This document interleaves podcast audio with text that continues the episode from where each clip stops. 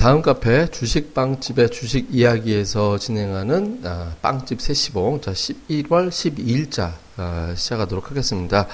자, 근데 미리 말씀을 드리면 오늘은 이제 저 혼자 간단하게 시장 코멘트 하는 걸로 이제 마무리하려고 합니다.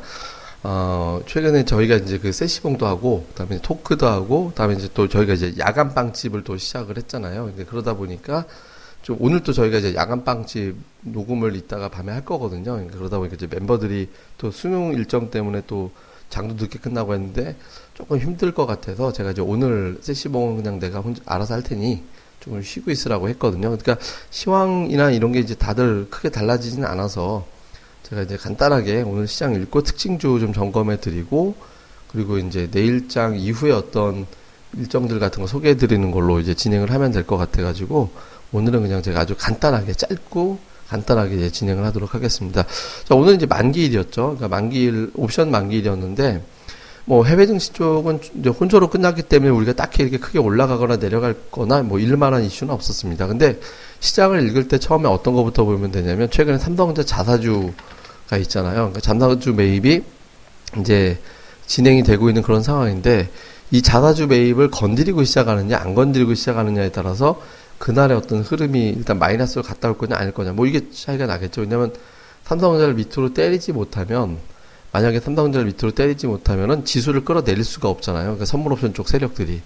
그러니까 삼성전자가 체결이 되느냐 안 되느냐에 따라서 하락으로 갔다 오, 가냐 안 가느냐인데 오늘 삼성전자를 초반부터 자사주에다 대고 매도를 척벌했거든요 외국인들이 그렇게 되니까 하방 쪽으로 한번 건드려 놓겠다라는 거니까 이제 초반에 좀 지수가 밀렸죠. 자, 그 다음 단계에서 우리 시장에 악재가 있어서 빠지는 거냐 어느 거냐 두 개 보면 되잖아요. 그러니까 아, 환율이 어떻게 되느냐, 그다음에 이제 중성주 쪽도 동반해서 빠지느냐. 근데 아침부터 일관되게 중성주 쪽은 좋았죠. 그러니까 셀트리온이 실적 surprise로 올라가고 메디포스트도 이제 또 그러니까 바이오가 계속 돌아가면 저희가 계속 설명을 드렸던 게 바이오. 물론 한미약품은 완전히 저희가 예측에 실패했지만 바이오라는 섹터가 결국에는 연말까지는 좋을 것 같다라고 저희가 이제 분석을 했었는데 바이오가 괜찮았죠. 그러니까 한미약품이 시작 발동 걸어주고 이제 그 셀트리온 받고 오늘 메디포스트까지 넘어가고 바이넥스도 뭐 저는 바이넥스가 좀 가지 않을까 기대를 좀 했었는데 어쨌든 이런 식으로 해갖고 돌아가지고 바이 이제 바이오 종목들이 이제 힘이 붙는 형태가 되면서 코상은 처음부터 이제 밀어붙였고 여기다가 이제 경영진 리스크 경영진 중에 한 명이 사퇴하는 게 되면서 뭐 정치적인 어떤 부담에서 덜어냈다라고 요게 재료가 된 거죠. 그래서 카카오가 또 초반부터 그러니까 원투펀치 코스닥의 원투펀치가 아주 세게 움직이면서 지수 자체를 뭐 떨어지지 않도록 이제 방어를 이제 해주니까 뭐 편안하게 오늘 장중 내내 지금 상승적으로 지금 유지가 되는 그런 형태로 된 것 같습니다. 근데 그 이외에는 뭐 두드러지게 집단으로 다 올라갔다라고 할 수 있는 종목은 별로 없었고요. 그러니까 업종 내에서 그냥 별도로 뭐 전기 자전거 딱 파워로직스 관련 주 하나 뭐 이런 식으로 올라간다든가 창투사 그러면은 큐캐피탈 하나 뭐 이렇게 올라갔습니다. 그러니까 flexible하고 연결되는 종목군 중에 조금 집단적으로 움직인 감은 좀 있는데요. 그렇다고 상승폭은 2에서 4% 되기 때문에 그다지 대단하다고 보기는 어렵고 모바일 쪽도 Y솔 정도가 올라갔지 이렇게 좀 때려 움직이는 형태는 되지 못했습니다. 그러니까 오늘은 테마화되는 장이라고 보기보다는 그러니까 바이오 중에서도 뭐 일부 바이오들이 좀 많은 바이오 종목들이 급등을 하는 형태로 나온 거 정도 그 다음에 이제 카카오가 좀 올라가면서 이제 일부 게임주 정도 이제 담아가는 거 정도. 그거 이외에는 뭐 별로 특징적인 종목이 없었던 그냥 이제 재미없게 가는 거 정도. 그 다음에 금리 인상 이슈 있으니까 이제 동부화재 삼성생명이 올라가는 거 정도. 뭐 그 정도 틀에서만 아주 조심스럽게 이제 올라가는 형태가 됐습니다. 그리고 이제 LG그룹주가 좀 오늘 좀 셌었고요. 자, 이렇게 되는 과정에서 그러니까 만기 때 오늘 지수가 사실은 저도 후반부에 보면서 좀 특이하게 느꼈던 건 오늘 옵션 만기거든요. 그래서 이제 옵션 만기인데 개인들의 콜 옵션이 아까 막 뒷부분에서 쭉 하고 늘어나는데 지수가 안 빠지더라고요. 보통 우리가 이제 경험적으로 볼 때 콜 옵션을 올라가는 각도에서 쭉 올라가면 개인들이 지수가 올라갈 것 같아요 라고 해서 베팅을 하면 반대 포지션을 외국인들이 주게 되잖아요. 또는 기관이 그러면은 이제 내려가야 돼 라고 해서 이제 주가를 오히려 떨어뜨리게 되는데 아까 올라가는데도 불구하고 콜 옵션을 늘리는데도 지수를 안 빼더라고요. 그러니까 이거는 이제 포지션상 개인 투자자들의 손실을 좀 최대치로 만들려고 했던 게 아닌가. 왜냐하면 그 풋옵션에서 245 정도 왔다 갔다 하는 데서 풋옵션 수익 나는 게 좀 있었거든요. 그러니까 그거까지는 안 내주고 깔끔하게 이제 먹으려고 이제 이제 좀 추가 하락이 나오면 개인들이 먹는 게 더 잡히게 되니까 그걸 갖다가 이제 하지 않게 하기 위해서 인위적으로 이제 좀 만들어내는 예, 그런 형태로 좀 나왔던 것 같습니다. 근데 일단 뭐 요거는 이제 내일 돼봐야 이제 내일장에서 좀 돼봐야 하는데 항상 제가 말씀드릴 때 다음날 시황은 2시 이후 오늘 같은 경우는 이제 3시 이후가 됐죠. 외국인들이 선물을 어떻게 하느냐를 보면 일단 아침장 정도는 관량이 되는데 뒷부분에서 선물 한 1,400계약 정도 사서 끝났거든요. 그러니까 내일 설령 지수가 빠진다 하더라도 아침에는 괜찮았다가 뒤에서 빠지는 형태. 그러니까 일단 아침장 분위기는 썩 나쁘게 진행되지는 않을 것 같다. 다만 이제 나쁜 쪽 시나리오로 생각을 해보면, 그러니까 그 이럴 수 있거든요. 그러니까 지수가 원래 빠져야 되는데 우리 시장이 이거보다 훨씬 더 빠져야 되는데 만기 때 이제 요번 만기 같은 경우는 뭐 왕창 더 빠져버리면은 또 외국인들도 잃게 된다든가 이런 포지션들이 좀 있었거든요. 기관들 좀 잃게 되고. 그러니까 1950 밑으로 내려가 버리면은 이제 기관이나 외국인들이 먹을 게 없어지는 형태가 됐었거든요.